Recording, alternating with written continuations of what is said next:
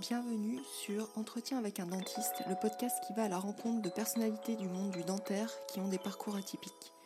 Je suis Florence Etcheverry, chirurgien dentiste et ici votre hôte. Alors que nous sommes touchés de plein fouet par le coronavirus et le confinement qui en découle, je vous propose d'échanger avec des invités passés, mais surtout à venir, d'entretien avec un dentiste qui fait ses premiers pas, afin de comprendre comment ils gèrent et appréhendent cette crise de chez eux.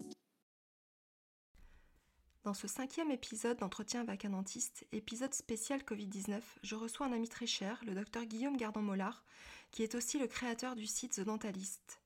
Guillaume m'avait déjà fait l'honneur de participer au premier épisode d'entretien avec un dentiste pour partager avec nous son parcours et la création de son blog.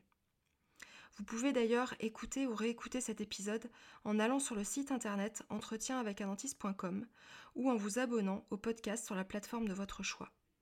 Aujourd'hui, Guillaume partage avec nous la façon dont il aborde cette crise sanitaire mondiale. Je lui ai demandé quelles seront, selon lui, les possibles répercussions de cette période historique que nous traversons. Je vous souhaite une très bonne écoute. Salut Guillaume. Salut Flo. Bah, merci d'avoir euh, d'être là avec moi. Bah, c'est moi qui te remercie. Encore une fois, puisque je t'avais déjà sollicité, tu avais été le premier d'ailleurs de, de, la liste. Avec plaisir. Euh, bon, dis-moi un peu, euh, déjà, toi, je, je, il me semble que tu as de la famille en Italie. Oui. Tu as de la famille en Italie. Tu avais, avais, pressenti un peu que ça allait euh, arriver sur notre territoire aussi rapidement? Ou tu te pensais à l'abri? Alors, moi, j'avais anticipé un petit peu. En fait, ça a commencé fin février quand j'ai regardé une émission sur la cinquième, une spéciale de C'est dans l'air. Alors personnellement, moi, C'est dans l'air, c'est une émission que j'aime bien parce que quand je veux comprendre ou m'informer sur un sujet, je choisis pas les, grands médias classiques. J'aime bien cette émission qui fait une synthèse des choses. Et il y avait cette émission spéciale sur la Chine. C'était une émission qui était à but économique, je pense, au départ. Mais l'actualité fin février en Chine, était, ils étaient en pleine épidémie. Et j'ai été, été surpris de voir les correspondants, les journalistes correspondants sur place qui ont montré des images de ce qu'était la, la, ville. Alors, il y avait Wuhan et il y avait d'autres villes. alors, moi, je suis allé en Chine plusieurs fois. Et s'il y a bien un truc que j'ai jamais vu en Chine tout le temps où j'y suis resté, c'est des rues vides. Mmh. C'est surprenant. Il y a du monde tout le temps, tout le temps, tout le temps, partout, à n'importe quelle heure du jour et de la nuit. Et là, de voir ces images des endroits où j'étais allé, vides. Et là, je me suis dit, c'est vraiment étonnant. Et dans les jours qui ont suivi, il y a eu les premiers foyers en Italie. Et là, j'ai basculé sur la télé, j'ai regardé les informations italiennes. Et là, j'ai compris que ce qui se passait en Italie était grave. Et je me suis dit, si ça arrive en Italie maintenant, et l'Italie du Nord, ça veut dire que dans quelques jours, c'est plus qu'une question de jours, mais dans quelques jours, ça sera ici en France pareil. Donc j'ai commencé à, à, m'agiter un petit peu fin, autour, du, autour de la fin février, au 20 février. Donc le 20 février, je suis allé faire le tour de, des, pharmacies ici à Tours et, je leur ai demandé justement si je pouvais me procurer des masques, des FFP2, des, mmh, des, réserves de. Alors, et alors qu'est-ce qu'ils t'ont dit quoi? Ils m'ont dit parce qu'on est, on est déjà, on est déjà en rupture de stock sur le gel hydroalcoolique, ce qui m'a surpris. Et des FFP2, ils m'ont dit on n'en a pas. T'en avais gardé, toi, des FFP2 de la. Non, de la, de la crise précédente, non, j'en avais pas. Alors j'ai pris mon téléphone et j'ai appelé l'ARS, ici de la région centre, qui est à Orléans, l'Agence régionale de santé. Ouais. et je leur ai dit, voilà, bonjour, moi je suis dentiste à Tours, je voudrais savoir comment faire pour me procurer du matériel de protection parce que le risque épidémique, visiblement, va augmenter. Là, je suis tombé sur quelqu'un qui ne savait absolument pas, enfin, qui semblait tomber des nues que quelqu'un appelle complètement surpris. on m'a fait patienter, puis j'ai senti que n'y avait aucune directive, rien, rien du tout. Donc on m'a dit envoyez un mail. Bon, j'envoie un mail et on m'a répondu le lendemain qu'il n'y avait aucun risque d'épidémie en France. Qu'on était, alors faut se rappeler que fin février, on n'était pas du tout, on était, euh, faut se souvenir que c'était pas du tout la même ambiance que maintenant. fin février, il se passait rien à la télé, on nous disait rien du tout, on avait à peine idée de ce qui se passait en Chine et en Italie, et on nous disait tout va bien. Donc moi, j'ai lu ce mail en étant un peu surpris. On m'a dit tout va bien, ne vous inquiétez pas docteur, il y a zéro risque, on n'est pas en stade épidémique du tout. Et on m'a donné quelques liens allant vers le ministère de la Santé pour, pour vérifier les informations officielles. donc, un coup sur deux, tu tombes sur une page où il y a marqué Error 404, File not found. Donc là, j'ai compris en fait qu'il fallait que je me débrouille tout seul. C'est-à-dire que là, je me suis dit, bon, OK, on va, on va pas faire confiance aux officiels. Moi, dans mon cabinet, je suis le, je suis le maître à bord. C'est moi le capitaine de ma petite barque. Donc, je prends mes dispositions tout de suite. Donc, la première chose qu'on a fait, c'est qu'on a viré les revues de la salle d'attente. Donc, ça, c'était début, début, mars? Fin février. Fin février. Donc, tout de suite, quoi. il, y a, il y a un peu plus d'un mois. J'ai mis un petit message dans la salle d'attente, un papier, euh, un distributeur de gel hydroalcoolique.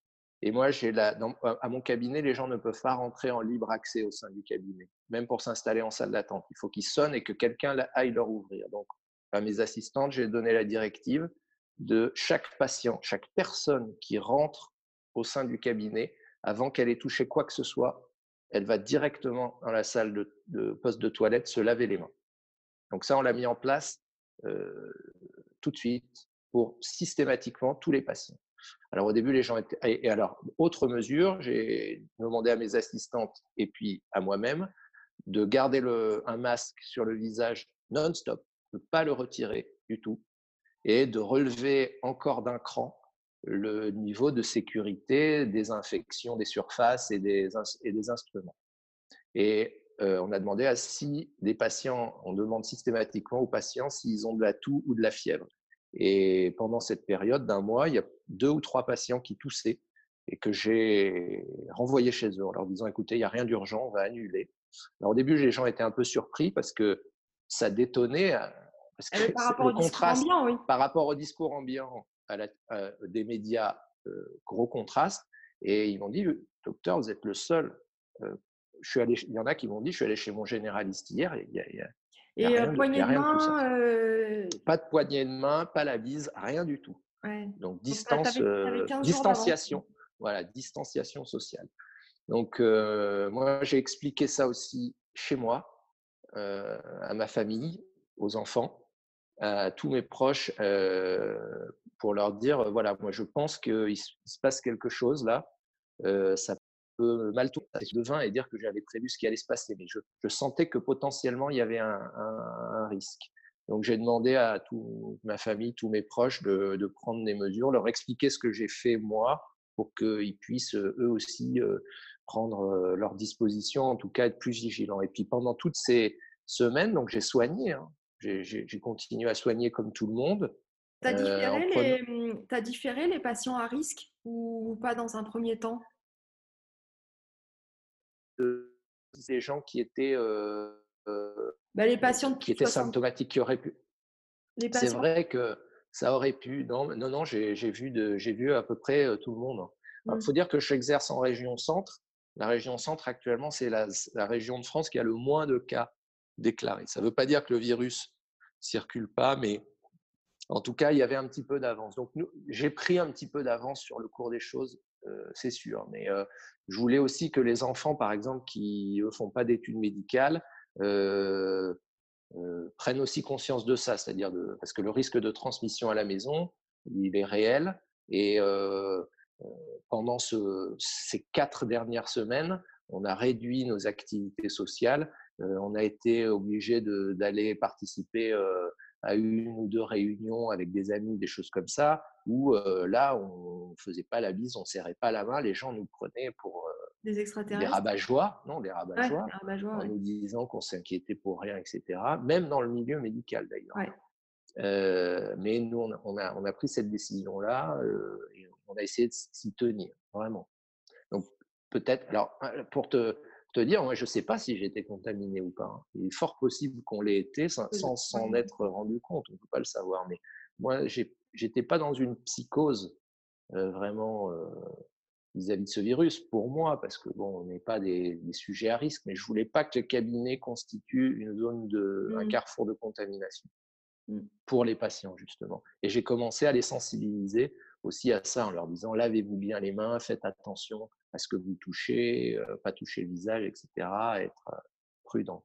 Et là, là, depuis le, début du confinement, qu'est-ce que vous avez mis quoi en place déjà au niveau du cabinet? Qu'est-ce que vous avez mis en place pour garder un peu la continuité peut-être du contact avec les gens? Parce qu'ils sont ils comprennent pas trop et on voit bien qu'il y a des qu'il y a des prises de conscience qui vont crescendo c'est-à-dire qu'il y a moi le premier jour j'ai un patient qui m'a appelé parce qu'il avait un bout, un bout, de tartre qui s'était coincé entre entre deux dents Mmh. Après, ils comprennent très bien quand on leur explique, mais on voit bien que ça va crescendo. Les gens n'ont pas tout de suite pris la mesure de. Alors depuis, en fait, ça fait la semaine qui vient de s'écouler là, c'est entre le moment où le confinement a été ordonné, on nous a demandé de fermer nos cabinets lundi ou mardi. Moi, j'ai continué jusqu'à jusqu'à jeudi soir en fait, parce que moi j'avais des FFP2. Ah je ne l'ai pas dit, mais quand j'ai, quand j'ai vu que l'ARS et tout ça, ça ne marchait pas, que je ne pourrais pas avoir du matériel de protection, je me suis débrouillé personnellement par l'intermédiaire de mon père et de son fournisseur de matériel médical pour obtenir quelques dizaines de masques FFP2 pour pouvoir que, pour faire en sorte que mon assistante et moi, on puisse soigner dans des conditions de sécurité. Donc, j'avais cet avantage logistique mais j'en avais pas une grande quantité. Il a fallu les utiliser avec parcimonie. Mais au moins, pendant, moi, ça fait un mois que je soigne avec des FFP2. Donc, j'ai prolongé quelques jours pour euh, faire le tri sur mon planning. On a quasiment tout décommandé à 80%.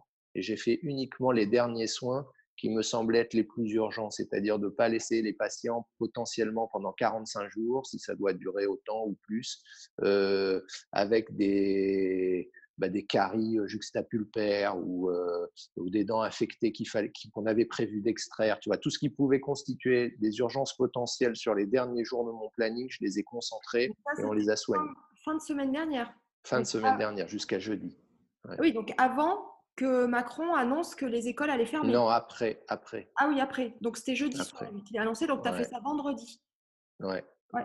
Après, comme là, donc on a fermé le cabinet, l'a terminé. Euh, de patients, euh, mais on assure une permanence téléphonique. C'est-à-dire qu'on a laissé un message, laissé un message, euh, je viens le consulter euh, tous les jours, dimanche compris. tu vas au cabinet ou tu le fais de chez toi? Je le fais de, je viens au cabinet. Moi, j'habite à 5 minutes à pied de mon cabinet. Donc, je, je viens tous les jours, j'écoute les messages et je rappelle les patients qui ont laissé un message. Et t'orientes euh, le dentiste de garde? Vous avez pareil que nous, un système de garde. Alors voilà, le Conseil de l'ordre départemental a mis en place un système de garde euh, où il y a deux praticiens sur le département qui sont dans leur cabinet à condition qu'ils aient le matériel de protection nécessaire et le service d'odontologie de, de l'hôpital de Tours. Donc il y, a, une permanence des soins qui est là. Moi, je suis on, se rendra disponible. Mais j'ai cette permanence téléphonique qui permet de bah, justement de ne pas laisser les gens à l'abandon. Voilà, que les gens ne se sentent pas abandonnés, je pense que c'est important et on, se rend compte en en parlant avec les gens du Conseil de l'ordre que 80% de la régulation, des appels à la régulation, ce sont des gens qui ont besoin d'être assurés, tout simplement. Ou ce sont des, c'est de la, comme ce que tu disais, c'est de la, la symptomatologie euh, euh, bénigne, toute simple. Les conseils, euh, typiquement, hein, le patient qui va perdre une couronne sur une, sur une parce qu'elle se, elle se décolle, la dent est dévitalisée, euh, le moignon est, est, toujours en place, et quand bien même, il suffit simplement de bien brosser, garder une bonne hygiène et il ne se passera rien de particulier. Euh, mais pouvoir aussi faire le tri avec les vraies urgences qui ne peuvent pas attendre, les urgences douloureuses, infectieuses. Et moi, j'ai la possibilité d'envoyer des ordonnances par, par email par mail. J'utilise un logiciel cloud donc qui me permet éventuellement de chez moi d'envoyer des ordonnances, de consulter mon, mon planning et, d'avoir les fiches patients pour pouvoir regarder leur pathologie, etc. et leur, leur donner un conseil adapté. Mais voilà, on est là, est, on est là pour eux. Bon, ça laisse quand même, pour l'instant, tant qu'on n'est pas appelé à, prêter main forte dans les différents services qu'on fera si c'est nécessaire, mais on a quand même du temps libre. Comment tu t'organises à la maison? Qu'est-ce que Est-ce que tu as prévu des choses en particulier? Ça doit fourmiller, que je te connais un petit peu, donc ça doit fourmiller dans ta tête d'idées et de, choses à mettre en place? Mmh. Alors, oui, oui, ça, on ne s'ennuie pas. Alors, il faut c'est assez curieux, hein, cette, cette, perspective d'ailleurs de se dire qu'on va avoir beaucoup, beaucoup de temps pour soi. Alors moi, j'ai essayé de... La première chose que j'ai essayé de faire, c'est de, de, de, me constituer un planning, c'est-à-dire un emploi du temps, vraiment. C'est-à-dire que c'est pas le, faut pas, enfin, faut pas penser que c'est les vacances ou que ce serait le, week-end tous les jours, parce que là, c'est donc il faut faire l'effort de se lever le matin, euh, comme quand, quand, on va au boulot, quoi. il y avait un article, ce que je fais. Je coupe, mais il y avait un article dans le Monde euh, très là-dessus justement où il disait que c'était hyper important dans ces périodes de garder des routines, que les routines c'était super important en fait, pour pas sombrer. Donc, nous, nous, on est confinés à trois. Hein, c'est-à-dire qu'il y a ma femme et, notre fille qui a 17 ans euh, qui passe le bac en théorie. Donc, il faut s'organiser, se faire chacun ce qu'on a à faire. Elle, Jade, elle a besoin d'étudier. C'est difficile pour elle de, de se, se motiver pour justement étudier. Donc, on est là pour veiller un peu au grain. Mais ce que je te disais, donc c'est un réveil à heure fixe, enfin à l'heure comme d'habitude en fait. moi, je me lève, je fais 45 minutes de sport. J'ai un elliptique à la maison. Donc, ça me permet de, bah, bah, ça, m'évite de sortir pour aller, pour aller faire de l'exercice. Donc, je fais ça en écoutant bah, des podcasts, euh, des vidéos sur YouTube ou des choses comme ça. Euh, et ça, je fais chaque jour. Et ensuite, il faut bah, euh, s'habiller et se mettre dans, dans, dans l'esprit d'une journée où on va essayer d'être le plus productif possible, en fait. Et chacun définit son domaine de production comme il l'entend. Alors, moi, j'ai prévu de bah, d'écrire pas mal, de, j'avais plein de choses sur le feu que je vais. Euh, il y a des choses qui se sont annulées, hein, il y a des conférences, des, des, trucs comme ça qui se sont annulés, mais de prendre un petit peu d'avance sur euh, tout ce qui est de l'écriture. je suis assez content d'avoir du temps aussi pour lire. J'ai remarqué quand même que les premiers jours, il y a cet effet de sidération où on est quand même un peu mmh sous le choc de tout ce qui se passe. Euh, on nous explique que c'est la guerre à la télé, que on voit tout ce qui se passe dans les hôpitaux. C'est vrai qu'il y a un côté euh, anxiogène. Moi, je l'ai vu les derniers jours là où j'ai travaillé, c'est que j'avais un peu de mal à me concentrer en fait. C'est-à-dire que je sentais que mon esprit, il, était un peu dans un état d'alerte où il n'arrivait pas bien à, se concentrer sur une tâche ou une information. Et ça, faut pas se laisser submerger par le stress. donc moi, je me suis imposé, déjà d'habitude, je me suis imposé une diète médiatique, mais là, elle est encore un petit, peu plus marquée. Alors, je, j'essaie de, de bien choisir les canaux par lesquels je m'informe. Et donc, je te disais, c'est des émissions comme C'est dans l'air, ou euh, en tout cas de pas traîner tout le temps sur BFM parce que mmh. là, ça tourne en boucle réseaux sociaux, un peu stressante, un peu anxiogène. Donc voilà, réveil, enfin, bonne, réveil et coucher, je pense, à heure fixe. Comme pour la semaine normale, avec ma femme, on s'est dit qu'on allait respecter le week-end comme d'habitude. En fait, faire en sorte que, par exemple, bah voilà, lundi, on se lève tous à la maison comme si on allait bosser. Hein. et puis on bosse depuis la maison ou moi depuis le cabinet parfois quand je viens ici. Voilà. Et bon, forcément, est-ce que tu penses que c'est intéressant, là, c'est peut-être un peu tôt, mais de commencer à se projeter dans l'après et à voir comment on va reprendre notre activité, comment on va reprendre notre vie normale et surtout ce qu'il va falloir changer dans notre façon de faire? Alors ça, c'est une vaste question parce que de, moi, depuis une semaine, enfin, euh, ce qui est en train de se passer, ça a une portée euh, absolument historique. C'est un événement bouleversant dont on va parler pendant très très longtemps. Ça va, faire couler énormément d'encre. Euh, les, perspectives, elles sont... Euh, c'est vertigineux quasiment tout ce que ça va, ça va modifier euh, du point de vue politique, du point de vue sanitaire en France.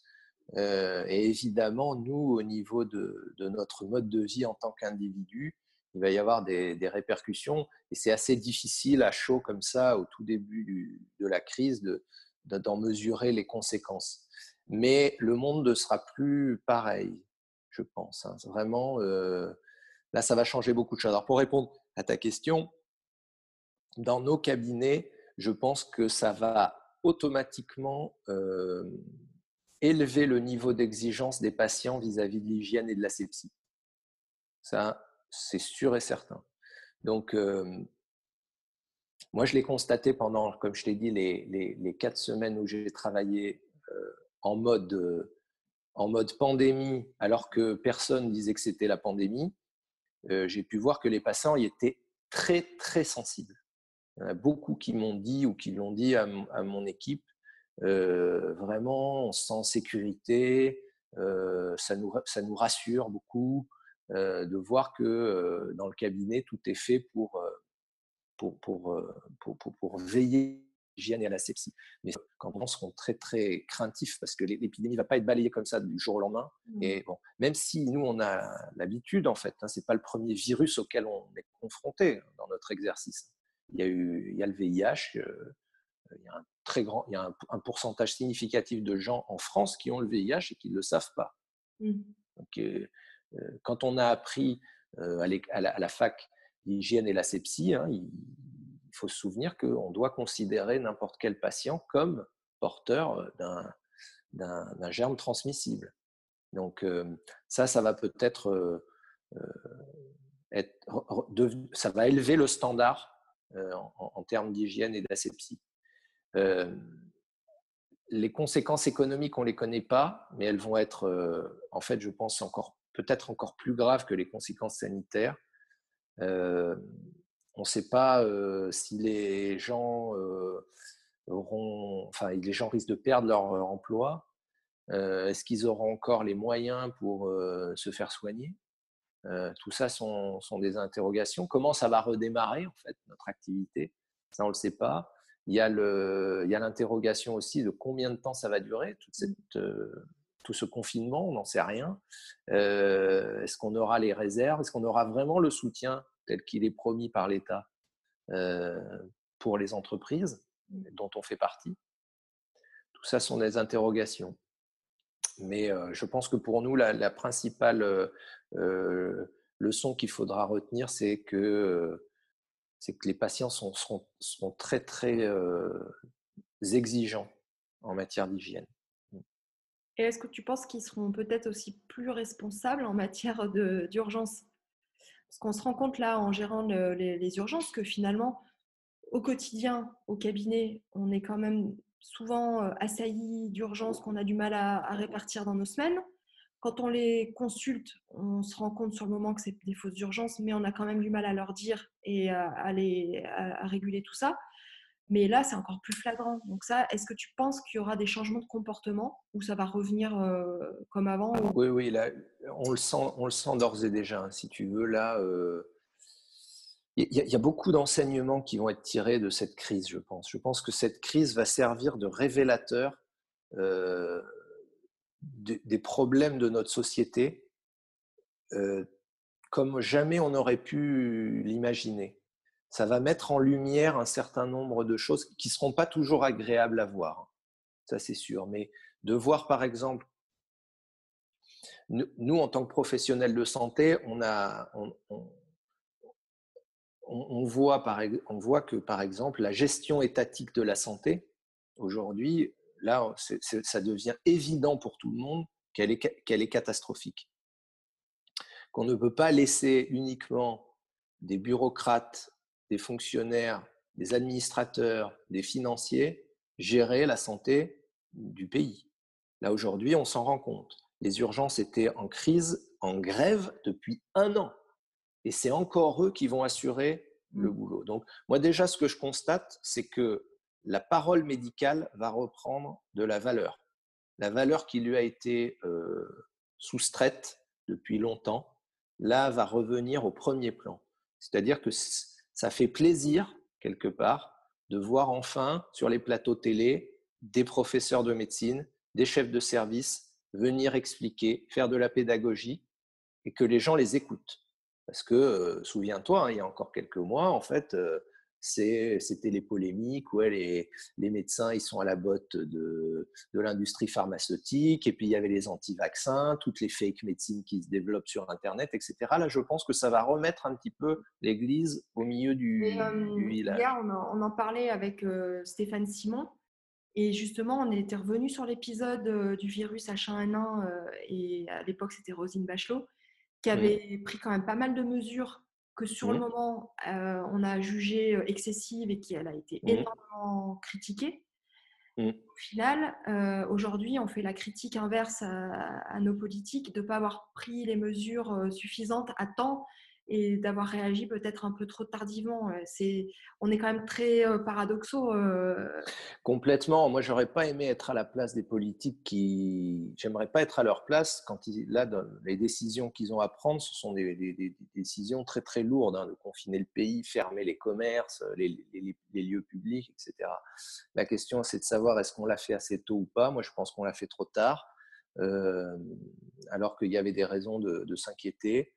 Euh, je regrette aussi que pendant les dernières semaines qui ont suivi le, qui ont précédé le confinement, dans les dernières semaines, alors que la menace euh, virale était déjà là, se succédaient sur les plateaux télé des gens en costume cravate euh, qui nous disaient non non tout va bien. Le seul message qui était délivré c'était tout va bien, l'État gère, les services de l'État sont au top, je félicite tous les agents des services de l'État qui font un travail formidable, blablabla. Bla, On n'entendait que ça, alors qu'on aurait dû déjà commencer à entendre des messages sanitaires, d'hygiène, en disant faites attention, il va se passer quelque chose. On aurait dû avoir en fait des gens en blouse blanche sur toutes les chaînes de télé qui nous auraient répété de manière différente la même chose. Lavez-vous les mains, les gestes barrières, la distanciation sociale, etc. Ça, il aurait fallu commencer à préparer les gens bien, bien, bien avant.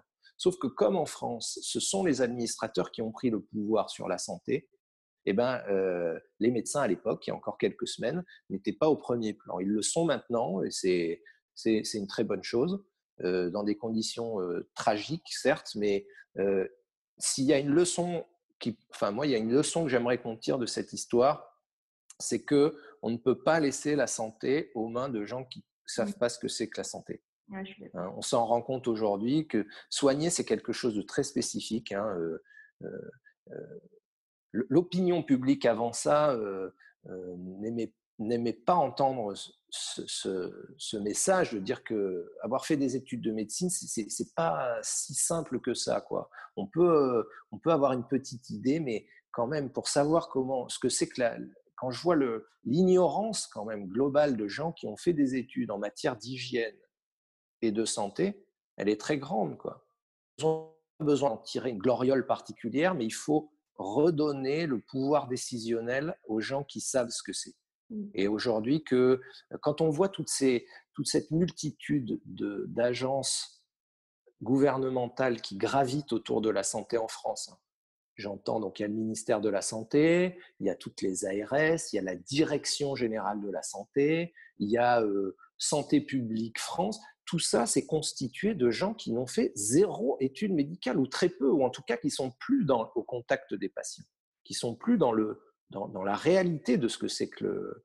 Ils sont plus dans la réalité sanitaire, tu vois. Ils sont, dans, ils sont à l'interface avec le monde politique et ils font plus partie du monde politique que du monde de la santé. Et ça, je l'ai bien vu quand j'ai parlé avec les gens à l'ARS et que j'ai reçu des réponses, je les ai gardées parce que c'est lénifiant d'avoir des, des réponses comme ça euh, à la veille d'une épidémie telle qu'on la connaît. Tu vois. Mmh.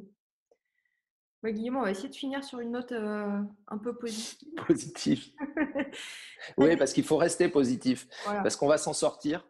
On va tout, on va, on va s'en sortir. Dans du euh, lien et puis. Voilà, ça va. moi, je le constate. Hein, par exemple, je, reprends contact avec des, amis que j'avais perdus de vue, mmh. euh, des, vieux copains. Des, on prend plus des nouvelles de nos proches. moi, je vois à la maison, les, liens sont, très soudés. On, on, passe de bons moments, en fait. C'est paradoxal de se dire ça dans une période aussi difficile, mais voilà, il faut qu'on garde cette, cet état d'esprit. Il faut qu'on prenne soin de nous, qu'on prenne soin des autres et qu'on respecte les consignes et surtout qu'on fasse respecter les consignes. Parce que c'est aussi notre rôle. Tu, tu, tu m'avais dit, en tant que professionnel de santé, on n'est pas en première ligne, c'est vrai. Mais quand on parle avec nos patients par téléphone, quand ils nous appelleront pour avoir, eh ben voilà, c'est très important de, de, de, faire de la pédagogie et, d'expliquer les choses et, et de et, de, de, les, de les inciter à bien respecter les, les, les consignes. C'est super important. Tu as, as, des idées, toi, de, de, conseils, je sais pas, de lecture, de choses que, qui se rappellent qu'on peut. Euh ah ouais, bah ouais, ouais. Alors, euh, bah, regarde, j'ai préparé pour toi. Alors évidemment, euh, j'ai ressorti les, les, bons vieux guides de l'ADF ah sur la liste des produits désinfectants, les procédures de stérilisation et d'hygiène environnementale. Alors, ça date de 2015-2016, hein, tout ça. Mais, on ne peut, pas les avoir en ligne, ça, il faut les commander. Bah, moi, je les avais dans ma bibliothèque.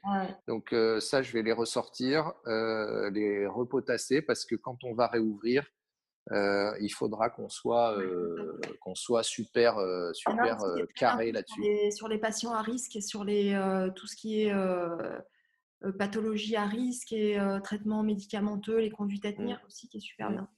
Ouais, ouais. Et encore, ça rejoint ce que je disais tout à l'heure. Hein, ça, va, ça, va, ça va sensibiliser tout le monde à la santé en général. Ça, le fait que ce soit une crise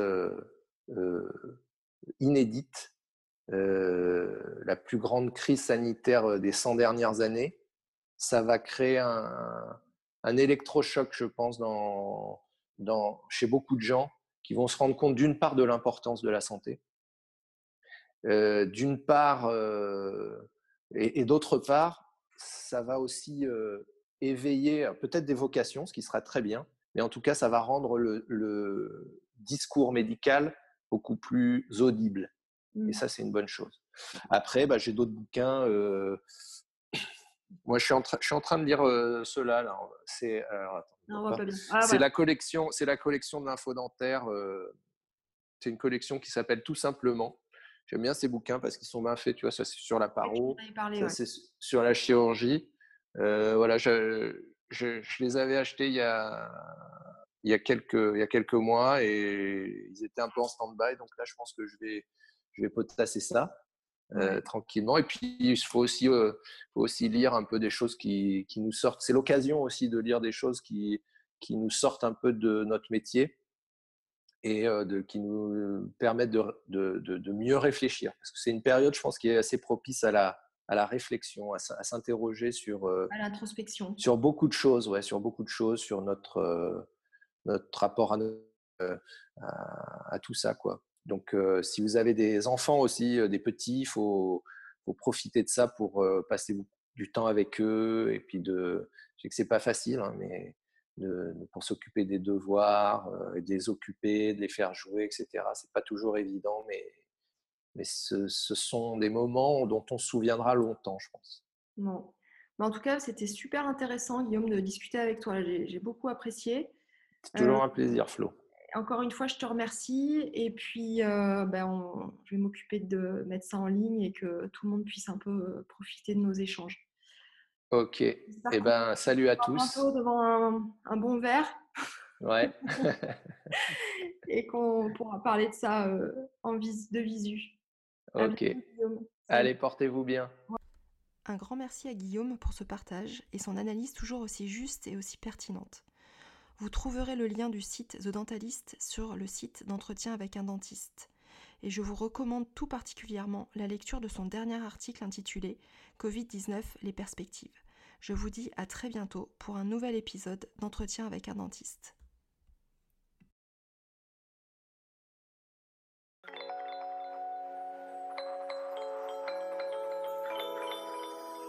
Si vous avez aimé ce podcast, le mieux est de nous le dire avec des étoiles, 5 de préférence sur iTunes.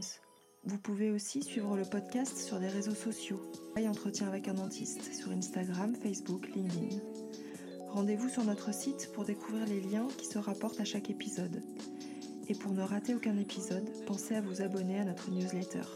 À très vite